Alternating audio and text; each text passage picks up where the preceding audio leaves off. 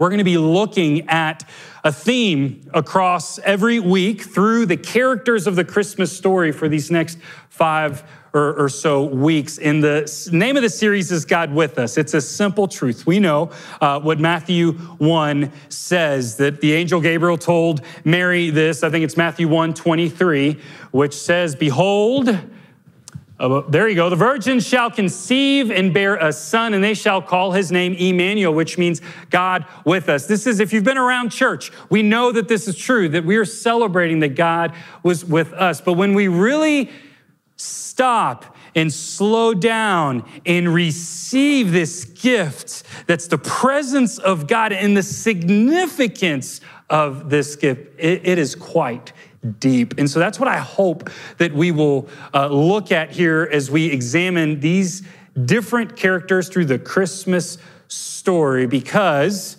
we can be distracted by all of these seemingly significant things that our culture says about this time of the year that, that are really insignificant in the grand scheme of things and miss out on what's most significant, again, which is that God became man, that the God, creator of the universe, chose to leave his throne as king and dwell with imperfect people like you and me. It's amazing when we just stop and see it. And the Christmas story is filled with details of this significance. So uh, we're going to be looking at Zechariah. If you have your Bibles, turn to Luke chapter 1. That's what we're going to be uh, in this morning. We're going to look at Zechariah, first 25 verses of Luke. But before I need to gauge where we're at, where are my prepared folks in the room who's already set up Christmas tree, lights, you're good to go. You're like celebrating radio stations on the Christmas. Come on. No, you, you, you're, you're, you're proud, so I need to see you. There you go. All right. First service had way more. I just want to say that for the record. Hey, hey, who's like, not me? I'm, I'm waiting to maybe the last minute. I may even not put up a tree. Anybody bold enough to, to confess in church? Okay, we got to stick together, right? We got to we got to know where our buddies are in, in times of trial as we navigate all the jolly uh, stuff. So, uh, preparedness is something that Zechariah was used by God to do. His son, John the Baptist, came to prepare the way for Jesus. And I want to look at six things. We're searching for the significance through this passage in Zechariah. And I, I started with three, but then the problem is I've, I started focusing and I was like, no, there's actually six points from here. But I hope that these points encourage you. Keep the main thing the main thing this Christmas season, no matter what your circumstance may look like. This may be the happiest season in, for you. You may be all Christmas. I uh, was with someone yesterday that said it's uh, the season of reminiscing, you know, and you may be the chief reminiscer and, and love every little bit of this season. Or you may be going through one of the hardest seasons because of chaos and discord in your family. Or maybe this is the first Christmas that you don't have someone at the table. You're mourning the loss of mom, dad, grandma, grandpa, or son or, or daughter, or grandson or granddaughter for any reason. Whatever our circumstance looks like, praise be to God that God made his dwelling place among us. He is with us. So let's search for the significance here in the Christmas story. Before we go to the six takeaways, I want to quickly skim through the prologue of the Gospel of Luke because it's amazing. It's one of the most uh, highly respected pieces of Greek writing in all time. That's secular and Christian. I mean, this is just beauty at its finest. We'll read a, a, a number of sentences, but in Greek, it actually reads like one long sentence. Here's how Luke starts his gospel. Many have undertaken to draw up an account of the things that have been fulfilled among us, just as they were handed down to us by those who were from the first, uh, were eyewitnesses and servants of the word. With this in mind, since I myself have carefully investigated everything from the beginning, I too decided to write an orderly account for you, most excellent Theophilus, so that you may know the certainty of the things you have been taught. So there are four things quickly that I want to uh, go over that I think set up the remainder of the passage carefully. Luke carefully investigated everything from the beginning. So we know that probably the Gospel of Mark was written first. That's Peter's perspective and account. Mark wrote it down. That's the first gospel that was written. And then we have the Gospel of Matthew. And so Luke looked at those accounts. He investigated everything. He was not an eyewitness of the gospel or of the life of Jesus, but he decided to still write an orderly account. He was a doctor, he was methodical. And so every little detail in Luke's gospel matters. There's great significance in his gospel. Most excellent Theophilus. So, Theophilus, some say, was an actual person. Others say that he was a lover of God. That's what Theophilus means a lover of God. If you are expecting a son, look, this would be an awesome name, Theo for short. I'm just saying, if we have a fifth, let's do it. Theophilus, so that you may know the certainty of the things you have been taught. So he wants us to know the truth for sure. He wants us to really be cemented in what happened on, eh, during Jesus' life. He doesn't want us to be wishy washy. So if you want an orderly account, that has been carefully investigated, written to those that want to love God or are loving God. Uh, this is a great gospel to read this Christmas season. Now, that sets up verse 5. In the time of Herod, king of Judea, there was a priest named Zechariah. Here's our main character today, who belonged to the priestly division, division of, oh man, I got it wrong first service. Here we go. Ubijah. I think it's Ubijah. Abijah. So there it is. It's, it's Abijah. It's Abijah. Yes, uh, division of Abijah. First thing that popped out to me is the contrast here. If you are learning or reading an account and you read that there is a king and that there is a priest, just, I mean, who would we normally want to focus in on? It's probably not the priest. It's probably the king that has authority and power to rule and influence over people and a place, right? And yet it's ironic to me that we instead focus on a priest from the priestly division of Abijah. Now, Abijah is one of 24 divisions of priests established by David, so it's not even like a significant priest hood, it's, it's one of 24. It's even more insignificant, not only that, but he's just one of many in that division. Zechariah is. And so it's awesome that from the beginning, the significance is not in Herod, who, by the way, was Herod the Great. He did awesome things for Israel, for the people of God. He uh, brought, uh, started to bring peace in the midst of some chaos. He actually got favor from the Roman Emperor Caesar Augustus himself, Octavian, and he uh, built a lot of buildings, his palace being one, but the most significant was the temple of God. So he did big things here, and yet we do not focus on the ruler. We are focused on this priest. It reminded me that this season, what are we focused in on? Are we focused on what we sometimes think is the most significant going, thing going on, which is what's on our news, or are we focused on the little things. Let me tell you something. If we focus too much on what's on the news, on the rulers, on the politics, we will get stressed out and we will get worn out. We should be aware and we should be in, informed, but we should not be consumed by what's going on out there. Let's instead find the joy in the little things.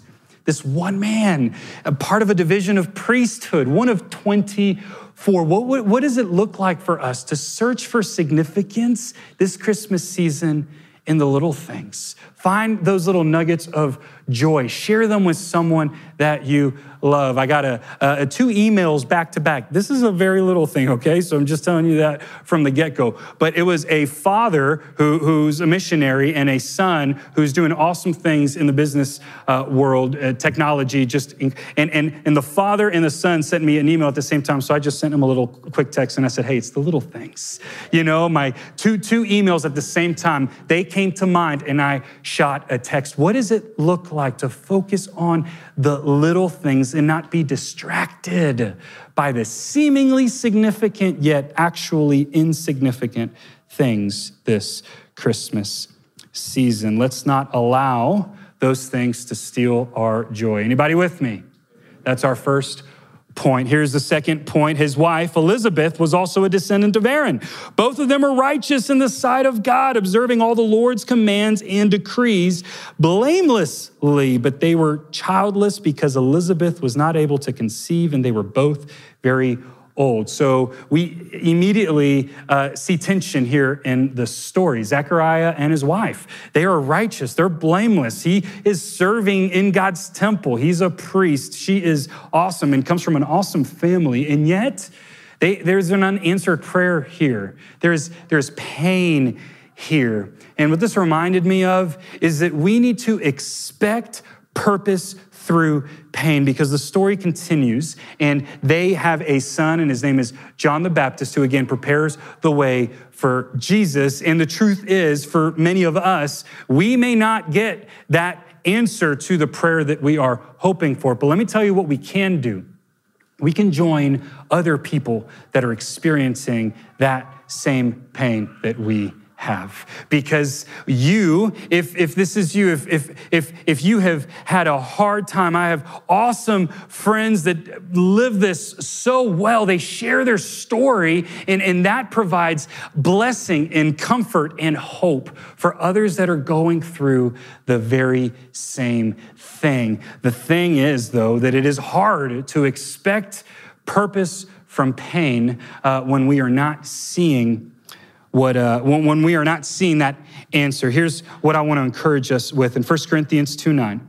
Paul writes this, but as it is written, what no eye has seen, nor ear heard, nor the heart of man imagined, what God has prepared for those who love him. We didn't plan this this morning, but may your word, I know, is a comfort for many in the room this morning. That's what happens when we share our pain.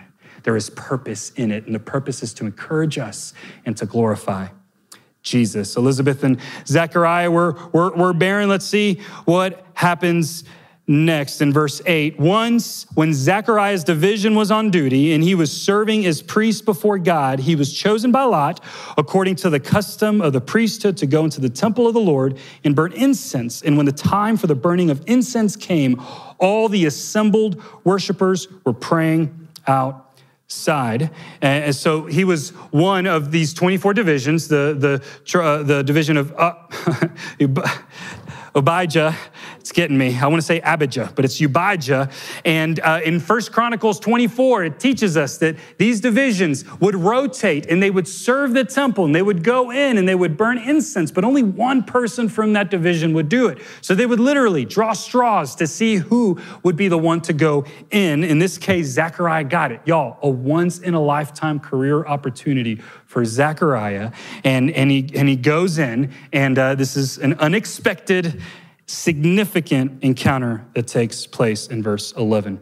And then an angel of the Lord appeared to him, standing at the right side of the altar of incense. And when Zacharias saw him, he was startled and was gripped with fear, which is the common response when angels appear. Our kids are learning about angels, and I'm sure they're going to learn that they're beautiful and wonderful. We need to remember that every time an angel appears in the Old or New Testament, there's always fear because they stood in the very presence of God. They were so holy. They were radiating God's very holy presence in the midst of imperfect people. And so they literally thought, Am I about to die here? Is this it? He's in the temple where the presence of God was, was right on the other side of that curtain. And so when Zacharias saw him, there was fear. But the angel said to him, Do not be afraid, Zechariah.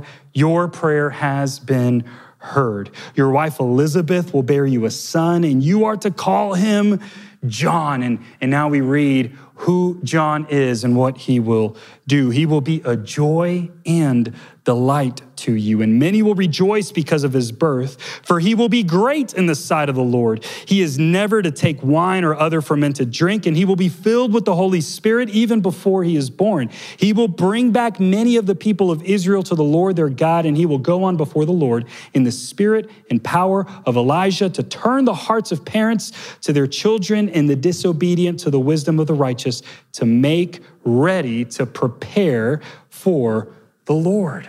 He's talking about John the Baptist, and he came to prepare the way for the Lord. There's only one John the Baptist. He came in the spirit and the power of Elijah. If you remember our uh, prior series on the book of Malachi, this is the last book of the Old Testament, now being tied right here in chapter one of Luke to the New Testament. I just want to refresh us from two verses. These, these are prophecies in Malachi, 400 years prior to Jesus, uh, that are now being fulfilled through angels' uh, declaration. I will send a messenger, Malachi 3:1 says, who will prepare the way before me. That's John the Baptist. And then suddenly, the Lord you are seeking will come to his temple. The messenger of the covenant whom you desire will come. That's what's happening in real time in this scene with Zechariah and Gabriel in the temple. And then what John the Baptist will come and do, Malachi 4, 5 through 6. See, I will send the prophet Elijah to you before the great and dreadful day of the Lord comes. He will turn the hearts of the parents to their children and the hearts of the children to their parents. So that's John the Baptist who has come. Again, only one. And here's what I'm here's what here's what I want to encourage us to do. The, the significance here, I think, is who are we raising up that will point to Jesus? Who are we investing in? Who are we discipling in that will prepare the way for other people to know Jesus. Again, we had a great example with May here who was prepared, who, who, who, came and shared her story with us and pointed and glorified the Lord Jesus Christ. We are called to do the same. And if you are a mom or a dad, this is especially for us. Do you hear those two words that uh, Zach, uh, Gabriel told Zechariah? Uh, John the Baptist will be a joy and a delight. Isn't that the truth? That our kids, no matter what they're behaving like, are a true joy and a delight. They are to God. Are we seeing them as a joy and a delight? Are we raising them to point other people to Jesus so that we have a new generation that comes up, that leads the church and continues to further the kingdom here on earth. That's what John the Baptist did, and that's what we're still called to do here today as we raise our little ones. I was preparing for, for the message, working from home this week, and um, I, I, was right here on this point, and I was typing away, feeling good uh, about it. And then I get a tap from my four year old asking if I would jump on the trampoline. And my answer was no. I don't have time to jump. I, am working right now. This is holy work that I'm about. And, and unfortunately, that's my response uh, a, a lot. And, and the grace of God fell upon me and said, Hello, uh, walk and live what you're preaching or what you're preparing to preach. And so I, I got my, you know, behind up and I started jumping on that trampoline. And our favorite thing to do is play this game called Bunny Hop. Uh, it's his title, not mine. And he hops like a bunny. And then when he's in the middle, I'm hopping in the middle. And then I double bounce the kid and he flies up and, and soars. And I pray on his way down, laughing that he doesn't end up in the hospital. Uh, it's a lot of fun. But parents, that's what we're to do with our little ones. Double bounce them so that they thrive. Double bounce them and teach them, prepare them so that they can be those that point to Jesus in their schools and to their friends and then to their kids and their grandkids as they follow after us. Are we raising who's next. And if you don't have kids, maybe it's your grandkids, or maybe it's a kid across the street, or maybe it's as you uh, pour into our kids here in kids ministry or student ministry or, or serve in college, uh, crosstalk student ministry where, where we're raising up the next generation of leaders. Cypress Creek Church, we've done this so well. Let's continue to look at who's next. I guarantee you it is significant. Here is uh, Zechariah's response to this awesome word from Gabriel. Zechariah asked the angel, How can I be sure of this? I'm an old man, and my wife is well along in years. I think he did well with the old man part, but I'm just glad that Elizabeth wasn't there to hear the, the other part. She's well along in, in, in, in years. Zechariah questioned God's promise from one of God's mighty angels. Gabriel, there's only two archangels noted in the Bible there's Gabriel and there's Michael. And Zechariah questioned and distrusted this word. I don't know what was going through Zechariah. I don't know why. But here's what I think reading this passage. Zechariah was, was accustomed to serving God. He was in the temple. He, he, he, he and his wife, I mean, they served God faithfully, and yet there was something that they wanted that God hadn't answered. And so maybe that just hardened their heart a little bit. And I don't know about you, but when I start focusing in all that I am doing for God and I forget to slow down and just be still and know that He is almighty and that every single one of His promises uh, is, is true and, and good and what's best for me, He becomes bigger and I become smaller. And so maybe it was Zechariah's just distrust and hard heart that let him here. And maybe for you in your walk, you've just been doing the thing, coming to church. Maybe your parents, you grew up in church, and you just need to believe again. You just need to believe and trust every word. Because 2 Corinthians 1:20 says, no matter how many promises God has made, they are yes in Christ, and so through him, the amen spoke by us to the glory of God. His promises are always yes and amen. Maybe it's uh, unconfessed sin. You're thinking, I won't be forgiven if I share that. Or, or maybe it's letting go of shame or, or letting go of uh, unforgiveness, whatever it may be. Let's believe again. Let's trust God in his every word.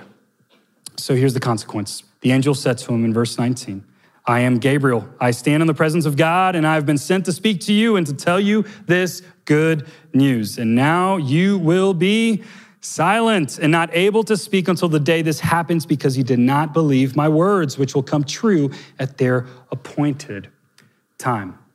Sometimes we just need to keep our mouths shut and, and, and be slow to speak and quick to listen.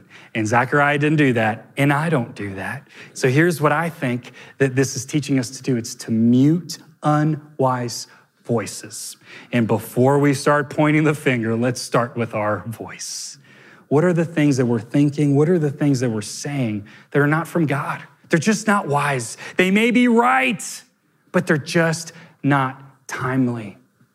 Let's mute those and allow God to do something awesome in us. If you're wondering, how do I discern what's a wise voice, what's an unwise voice? Here's what James has to say Who is wise and understanding among you? Let them show it by their good life, by deeds done in the humility that comes from wisdom. So there's humility and wise voices. But if you harbor bitter envy and selfish ambition in your hearts, do not boast about it or deny the truth. So there are some unwise voices bitter envy, selfish ambition, boasting, denying the truth. Such wisdom does not come down from heaven, but it is earthly, unspiritual, and demonic.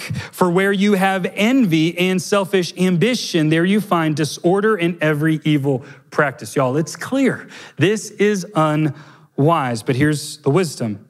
The wisdom that comes from heaven is, first of all, pure, peace loving, considerate, submissive, full of mercy, good fruit, impartial, and sincere. We have eight characteristics of wisdom. Do the things that are coming our mouth sound pure, are pure, peace loving, considerate, submissive, full of mercy and good fruit, impartial and sincere? Or do they sound more like selfish ambition and bitter envy? What does it look like for us to mute the, those unwise voices. And uh, so it says that he came out, Zechariah came out. This is our last uh, point. Uh, people thought, man, something must have happened in there because he uh, encountered God. And then he went home. And this is what it says in verse 23 When his time of service was completed, Zechariah returned home. And after this, his wife Elizabeth became pregnant answered prayer, and for five months remained in seclusion. The Lord has done this for me, she said. In these days, he has shown his favor and taken away my disgrace among the people. Praise be to God. We learn from Elizabeth what Zechariah did not do. Elizabeth was grateful. Elizabeth celebrated what God was doing in her life. Are we doing that? Are, are, we, are we finding joy in the little things? Are, are we expecting purpose through pain and in raising up who's next and trusting God's every word and promise and un- muting unwise voices and celebrating what God has done? I love how this ends because John, his name means Yahweh is gracious. And isn't it fitting that the one who prepared the way for the Lord, his name was God is grace. That's what Jesus came to do, is to offer us grace. That's what we're celebrating this Christmas season, that God is with us. And so I want to close by worship. And, and uh, if we are all able, let's stand together. And, and I'd love to ask you to uh, meditate on this. Think about it. Is there one, is there two, or maybe all six that we can work on this week? And if there's something that you want to pray with someone about, we'll have prayer ministry folks here and there. They'd love to come alongside you and pray with you. Let's keep Christ significant in this season. Amen. Let's pray together. We're grateful, God, that you are with us here, that your presence is here because of your promise to be present with those that gather in your name. We don't take that for granted, God. And so, Holy Spirit, we yield to you and, and we ask that you would work in us and through us as we uh, prepare to celebrate your coming on Christmas Day. Grow our expectancy, God, and give us eyes to see where you are working. Allow us to stay focused on what is most significant. Father, I pray a blessing over every home that's represented here in this room. And uh, Lord, we thank you for the opportunity to say yes to you. That's what Christmas is, that, that you became man and, and made a way uh, for us to be close to the Creator through your Son who paid the perfect price for us. And so, if there's anyone in the house that has yet to say yes to Jesus, there's no better way to celebrate Christmas than saying, Yes, God, I, I surrender and believe that you came to die for me, to pay the price that I deserved, to grant me everlasting life. So, if that's you, I encourage you to talk to someone that you came with this morning and make that decision and declaration.